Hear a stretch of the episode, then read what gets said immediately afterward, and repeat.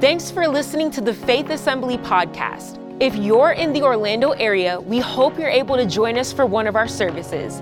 Please check out faithassembly.org for more information or follow us on social media at faithorl. We hope this message will be an inspiration to help you find all that God has for your life.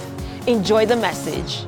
All right, James chapter 1. And guys, we're going to pick it up I, uh, from a scripture last week, but James chapter 1, verse 9. I'm looking up there at the glass as if they can see me. They're looking at screens. But anyway, James chapter 1, verse 9 through 11. The Bible says, Let the lowly brother glory in his exaltation. How many of you maybe grew up a little poor? Anybody here in the building? You grew up a little poor. All right. Well, the Bible says glory in our exaltation as a believer, um, but the rich in his humiliation. Because as a flower of the field, he will pass away. For no sooner has the sun risen with a burning heat than it withers the grass, its flower falls, its beauty appearance perishes. So the rich man also will fade away in his pursuits the rich man will fade away in his pursuits. So James is coming against the rich man who will not humble himself. So, in other words, he is saying to those of you James says, to those of you that were born in obscurity and born in poverty, uh, you should glory in your exaltation because all of a sudden now, as a believer, you realize you are the righteousness of God in Christ. Uh, let the weak say, I am rich, or the strong, strong let the poor say, I'm rich. And uh, so our whole outlook on life is to change when we come to Christ. So I want to challenge every person in this building, anyone online listening, and I know there's someone listening that needs this word, but stop saying things about your life and condition that bring poverty to your life. There's power in your words. So I used to say growing up, we used to say it uh, stop poor mouthing, all right? Uh, people that only talk about the negative of life as far as it impacts them. And uh, stop it, stop it, stop it, all right? Um, when I went to Bible college, I had no money. I think my mom gave me $50. I had, I believe, two pair of pants when I left home to go to college and uh, arrived there. I had no clue. They let me in without paying anything. Uh, and toward the end of the semester, they called me in and they said, um, We want to check and see how you're going to pay the bill. I said, I don't have any idea. I don't have any money. And they said, uh, Well, fill this form out. In other words, we're going to see if you're poor enough to, we're going to give you some money. And so I filled the form out, and sure enough, I was poor enough, they gave me money. Uh, didn't cost me anything for that semester. I thought being poor is pretty good. I didn't know it that before that. Uh, I didn't know it before that because I thought poor was bad, but now I'm discovering poor is pretty good. I don't have to pay for college. So uh, I started getting into that mindset even probably more than I already was. But God God started taking me out of it because that's not a godly mindset. So get it out of your mind. Being poor is not a good thing. Amen? It is not a good thing.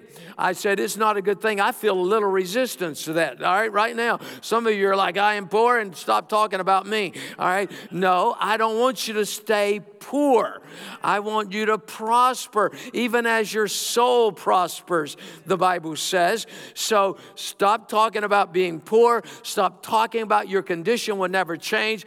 All things are possible through Christ Jesus our Lord. With man, it may be impossible, but not with God. For all things are possible. So out of your mouth comes the strength of your words, the anointing of your words that helps you to bring about, literally form the architecture of God's plan for your life by your words. And God does not want you to struggle and the rest of your life, for heaven's sake, stop it. So start talking. Even if you don't have anything, God, thank you. I am rich in you. God, thank you. And I'm not talking about the, you know, the hyper faith uh, of uh, prosperity where, you know, they believe you live in a huge house and drive fancy, fancy. I'm not talking about that. I'm talking about having more than enough, all right? Because too many people don't even have enough. So we need to have more than enough, and we do and receive as we sow Earlier, Pastor Matt stepped up here, gave you the opportunity to sow. Did you sow? Are you sowing? And if you're not sowing, that is stopping the reaping process in your life. So uh, let the rich humble themselves. In other words, the, uh, James is inferring that the rich have a tendency to depend on their riches and their cushion, if anything happens, I got money, uh, and their, their dependence comes to money or comes down upon money, and that's their foundation. Well, when you come to Christ and you're rich, it strips the foundation out from under you, and you start seeing, no, I'm not dependent on this. I've got to break through. I got to break loose, just like a poor person has to break loose, a poor mouthing, a rich person has to break loose by the power of God of a dependence on money. So that's what James is saying here for the rich man, the poor man, and uh, help us to understand that. So, God help us, all right? Christianity brings to the poor man a new sense of his own value. Christianity brings to the rich man a new sense of self abasement and correction in our attitude and or an awareness that he is nothing without God. He instructs or it instructs the rich. James does in the scripture to be good stewards. That's what the Bible teaches us to be good stewards of the money God has entrusted us. It's been said that God will allow, will allow a lot of money to pass through your hands if you don't allow too much to stick to your fingers, all right? So you're to be a conduit. All of us are to be a conduit of the blessings of God uh, for our own needs, but for missionaries going back to a place of ministry, to uh, a church that has a building program, uh, for us helping other churches and ministries. It's the will of God to be a blessing to others. Amen. Amen. And to be a good steward of the money God has given us. Um, their wealth is to bring glory to God, James says. You rich people, all right, let it bring glory to God. I think that's a good place for me to stop and reemphasize something that I've said several times in the last few months. Uh, men, listen to me. Um, uh, if you're single, this, uh, this still applies um, because um, I've said recently to people, you need to buy life insurance. And Dave Ramsey, who we went through his course, says buy term insurance, all right, like a 20 year term or 10 year term, but buy term insurance. Just recently, another person passed away and they had no, the man had no insurance. And with a broken heart, the wife said, Yes, we had intended to do that at the end of this year. Well, the end of the year never arrived for him. He's in glory. And now she's left to try to figure out um, how she's going to survive without the necessary funds. Well, God is able. Say amen. All right. But, but He is able. But how much better to be good stewards? If you're a husband here tonight and you don't have term insurance or provision for your family, um, don't you die. That's all I can say. All right. So don't you even think about dying right? Uh, if you get COVID, you better get over it in Jesus' name, all right? Don't even think about dying and leaving them. Come to, to the church and say, He left me no life insurance. And I'm like, that little rascal. Uh, anyway, I Okay, I wouldn't say that, but uh, so buy some life insurance. You go to Dave Ramsey Provider, or you can go online. Um, boy, be like be like Leslie Trinidad, who sings on our worship team. Her mother recently passed away. I think her funeral or services are Saturday uh, around 11 o'clock. But um, her mom, she was telling me about her mom, how this woman uh, up in years, had everything set in order, and basically they were. It was just there, already prepared, laid out. She said she even had a gift uh, going to, I guess, a grandchild on their birthday. Had it set up to deliver it on that day. Uh, she had a wedding gift already prepared for somebody, knowing and anticipating she was going to die. So I mean, like I'm like, wow. I don't have my act that uh, together that much. Uh, I'm not giving anybody anything after I die. All right. So anyway, um, no, my Oh, that's silly. All right. So anyway, all right. Let's go to second or First Timothy chapter six, verse six. Um, still carrying this theme along, um, and it says, "Now godliness with contentment is great gain." Wow, contentment. Uh, we all know what it is uh, contentment. For we brought nothing into the world, and it is certain we can carry nothing out. And this blows my mind, verse 8. And having, James says, an apostle, the, the half brother of Jesus, and having food and clothing, with these we shall be content. So, man, the next time your wife wants to go shopping, you pull this verse out. All right, so, all right, I'm kidding. You let her go, get what she needs. All right, having food and clothing, with these we shall be content. Now, obviously he wasn't leaving out a place to live or but at first glance it almost appears that way or you know other necessities of, of life but he was stressing a point to all of us having food and clothing. In other words, he's saying we don't need uh, to get bent out of shape on what we don't have or wish we had. No, we are, con- we are to pursue contentment in our lives. And uh, that pursuit of contentment can also come with an understanding uh, that we want to be a blessing. We want to have more than enough. That they don't cross each other out. Uh, for a person to be content can also be content in the fact that they expect God to bless them to help missionaries and others in need. So having food and clothing, he's stressing a point to us contentment, so vital for our lives.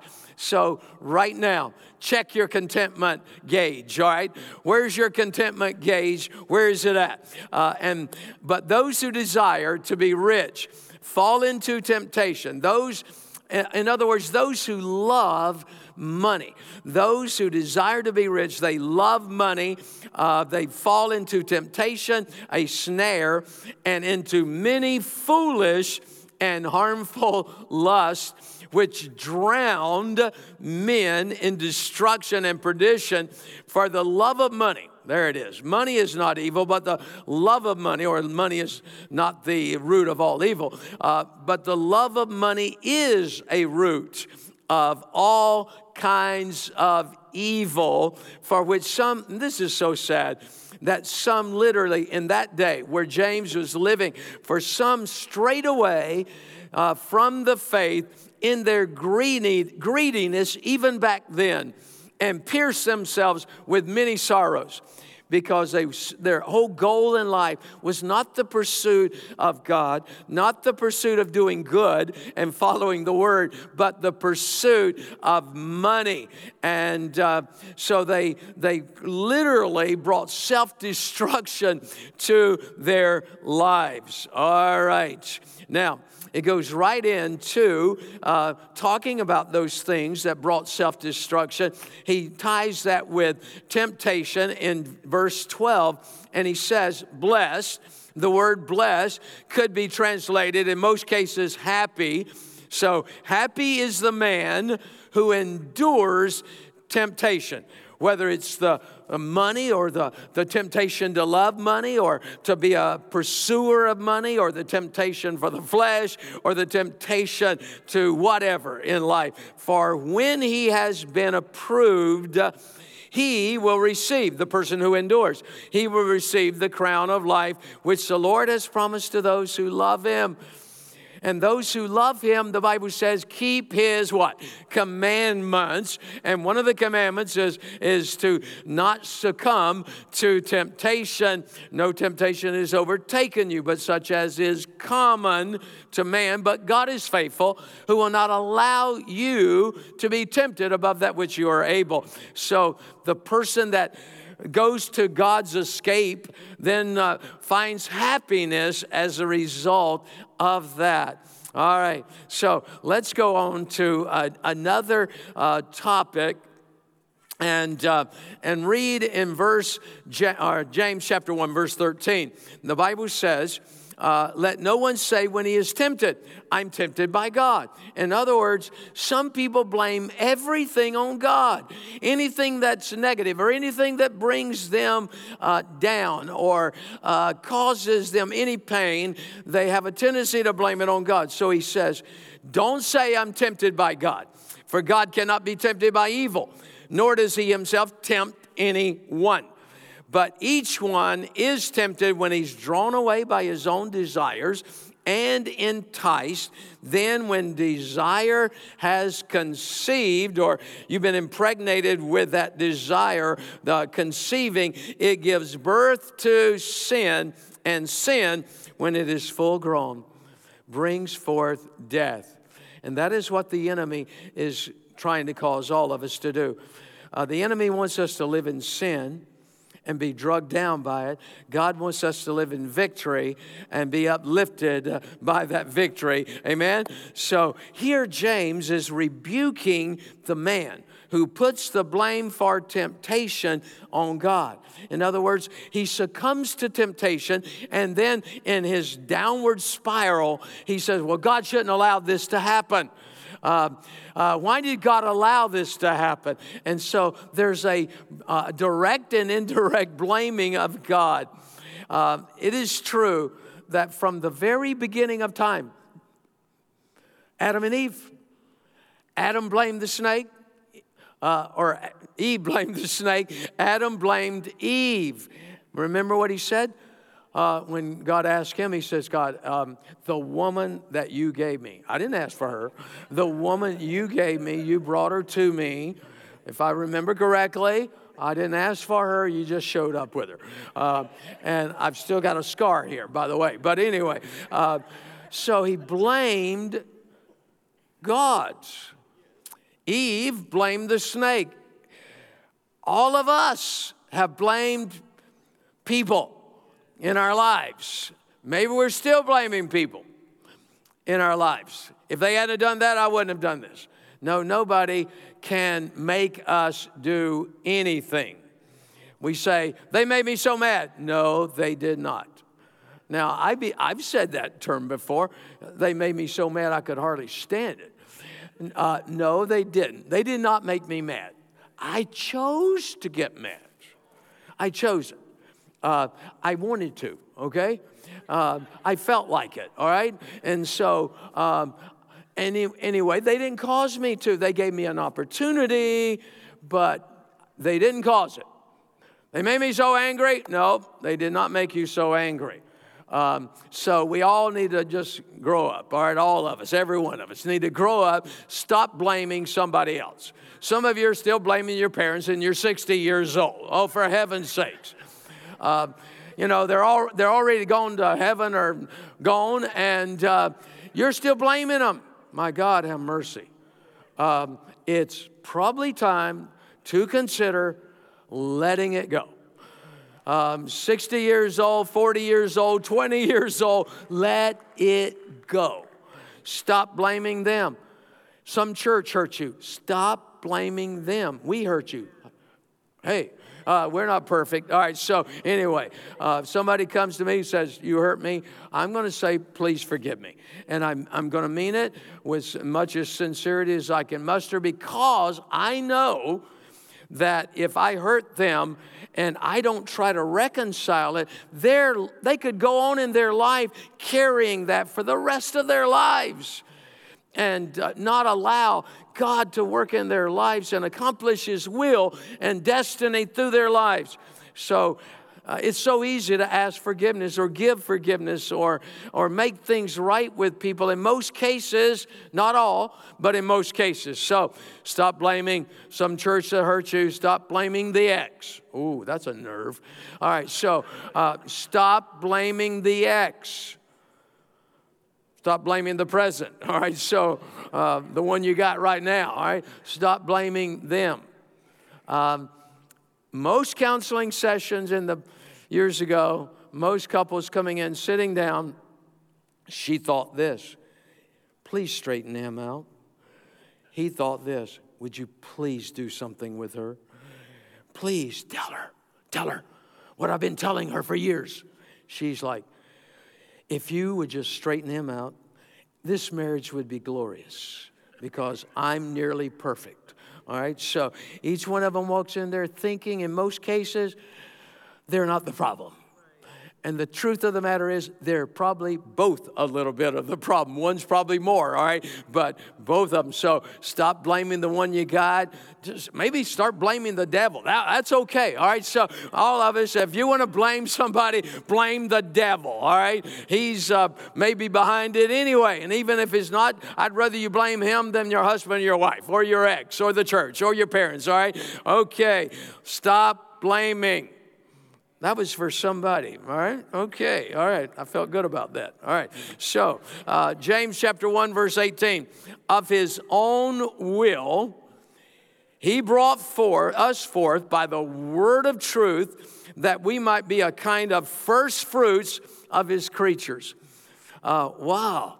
Um, Christ um, is like the firstborn um, uh, he is, um, when he came to this earth as man and, and or God wrapped in man, uh, and then was raised up with a, a body that they could touch and he could eat.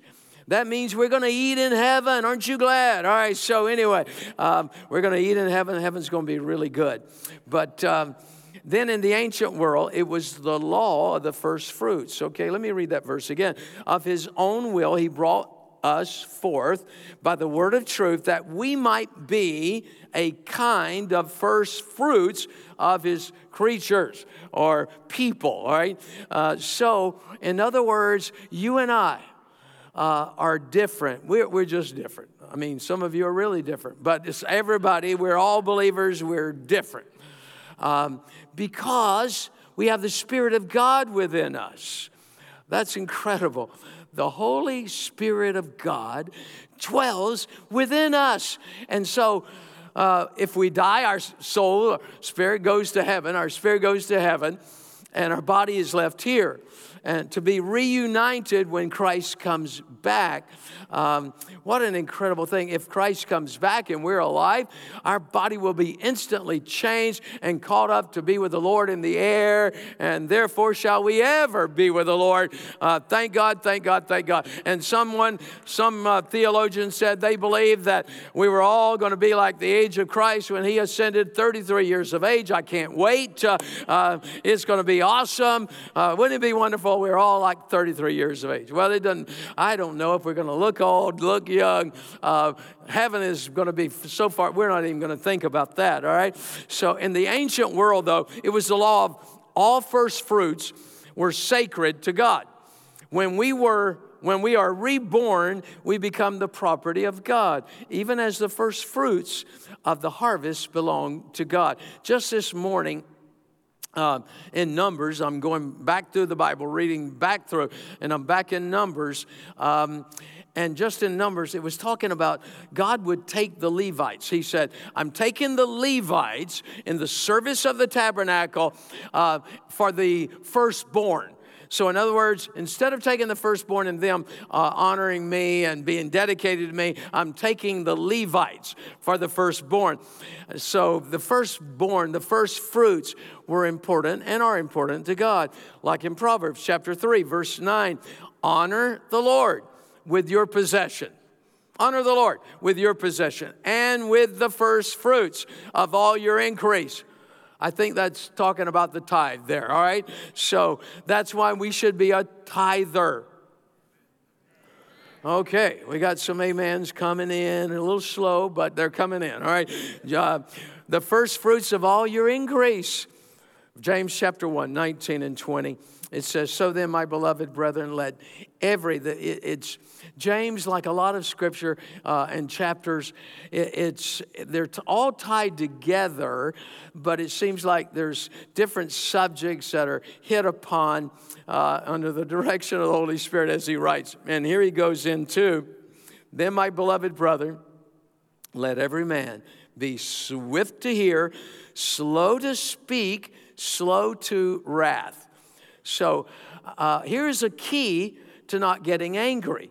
Here is a key. So if you know somebody that has a problem getting angry on a regular basis, uh, read this scripture to them and say, Now listen, uh, I want to encourage you to be slow to speak. That means hardly ever say anything, all right? Um, especially in a, uh, a moment of emotion. And he says, swift to hear.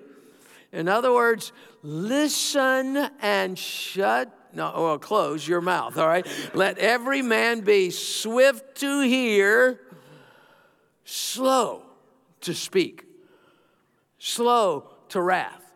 For the wrath of man does not produce the righteousness of God. Ah, so, people who have a problem with anger many times have a problem with their mouth. And we know that a lot of people have gotten in trouble with their mouth and uh, said something, and somebody retaliated, and uh, a brawl broke out. All right? Um, someone recently told me they were from Birmingham, Alabama, and now attending our church. Um, and I'm like, Birmingham, Alabama. I have fond memories of Birmingham, Alabama, because growing up on a farm, we took our watermelons in a, a good sized truck and drove to uh, Birmingham, Alabama. They had a huge, huge watermelon market. And the first time I went there, I was fascinated. I was about 14, and uh, there with trucks would park. We'd sleep under the truck. It was during the summer and uh, all kinds of activity, people coming by, bartering and trying to buy and, and sell. And, uh, but one day, one day, and I had never seen this in my life, I was very sheltered growing up. Uh, living out on a farm, you, you didn't see a lot like kids see today, but I saw something I'd never seen in my life. It was in the morning, even. Um, uh, I can see this happening later in the day, but it was in the morning. And across the pavement there at another truck or a couple of trucks, and they were lined up, literally dozens and maybe hundreds there. Um, two women got in a fight. And I was so fascinated. I was like, I have never seen this before. Two women, literally I mean, on the ground, rolling around, pulling hair. And, and uh, you know, as a young man, I get in fights, but I, you, we didn't pull each other's hair. But apparently, when women get in a fight, they pull hair. And so uh, they were pulling hair, just rolling around, yelling at each other. I'm like, dear Lord. Um, I was so taken back, I could hardly believe. It's like I couldn't picture my mother down on the ground fighting with somebody. I was like, that would never happen in a million years. But something happened that morning. Somebody said something they shouldn't have said. and somebody didn't like it. I wasn't there. I just know that happened, all right? They didn't just wake up and go, to, go at it unless they were fighting from the night before. No, they got up. Somebody should have kept their mouth shut. They should have been swift to hear, slow to speak, and slow to wrath. But they weren't. And they said something and the other one said something, and I wasn't there when that was going on. I wish I had been to seen the whole thing. unfold before my eyes. But what was happening was this talk was going on. And I don't know how long it went on. But eventually, the emotions and the anger caused one of them at least to jump on the other one. And usually, what happens then is, you know, it was so crazy. Dear God. Ladies, don't ever get in a fight like that. All right, I'm just telling you. All right, I know you want your Christians, and you would never do anything like that, ever, never. All right, uh, um, but words cause that fight. Words, words can do a lot of damage in people's lives. Words can make somebody want to fight you. They may not, but they may want feel like they want to, or at least cause you some discomfort. So, this is a great scripture. All right? Wow. All right, we got to hurry. All right. Every man, every woman be swift to hear, slow to speak, slow to wrath. All right? Some time ago, I shared this with the staff.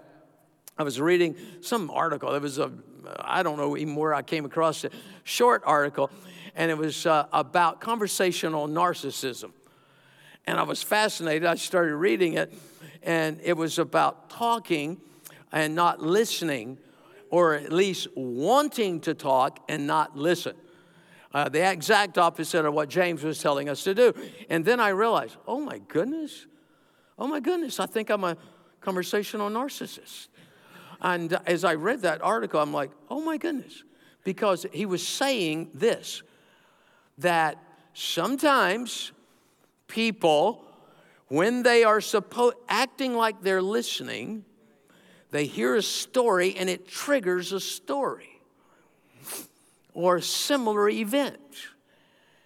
And they are standing there giving the um, appearance of listening, but they're not listening. They're thinking about their story and what they're going to say when that person finally closes their mouth. And then when they close their mouth, let me share with you. Something happened to me. And sometimes it's a greater story than theirs, and it diminishes their story.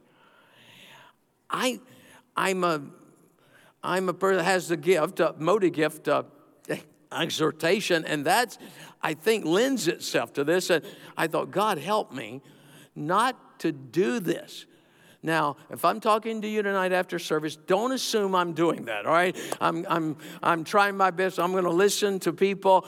I'm not, um, but one day we were talking about it in the green room, and uh, Pastor John told a great story, and someone was there, and it triggered something in their thought, and they told a story, and, and we kidded about the fact that that sounds like conversational narcissism there. And uh, we said, Well, Pastor John, I think their story was better than yours. And so, anyway, uh, but don't fall into that trap. Be swift to hear, slow to speak, slow to wrath. Oh, my goodness. All right. Um, yeah.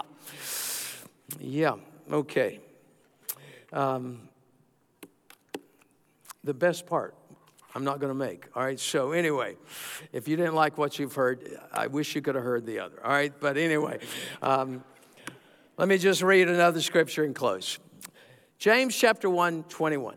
Therefore, lay aside all filthiness and overflow of wickedness, and receive with meekness or total submissiveness. Receive meekness, submissiveness. The implanted word, which means the implanted. When you implant something, you, you fix it, you set it securely, it's permanent. You implant the word which is able to save your soul, which is able to save your soul. Um, and that causes us to have a teachable spirit. The last line, guys, the teachable spirit is without resentment and without anger and is able to face the truth even when the truth hurts. So, God help us to always have a teachable spirit. All right? Um, to have the attitude, God, whatever that word was you heard, God, take that word, God, let me grow from it, let me change from it, let me apply it to ourselves. Don't ever come into a service, sit here and say, you know, boy, that really wasn't for me, but uh, somebody I know really should have been here, and uh, because they needed that. How many times have we ever said that? Yep, so and so, they weren't here. They should have been here. They needed it.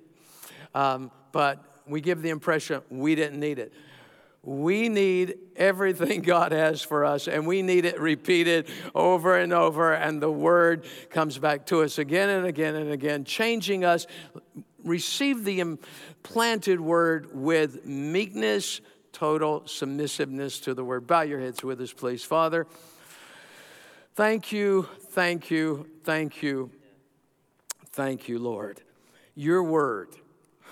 oh, my goodness, Lord your word.